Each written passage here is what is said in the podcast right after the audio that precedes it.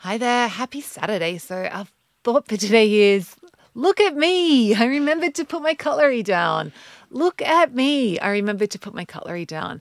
And yeah, this is like a, a fun one just to remember, like, remember this whole, like, I change best when I feel good. And so by really celebrating, like, like when you say, look at me and feeling really proud of yourself for for putting your cutlery down and slowing down, like that sends a powerful message to your subconscious about you changing and like and that and that you you are on track that this is working.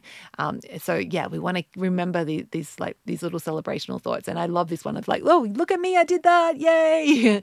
So have a beautiful saturday and just noticing look at me i remember to put my cutlery down. Or whatever else you, you're doing that you're you're you want to celebrate? Look at me. I remembered to put my cutlery down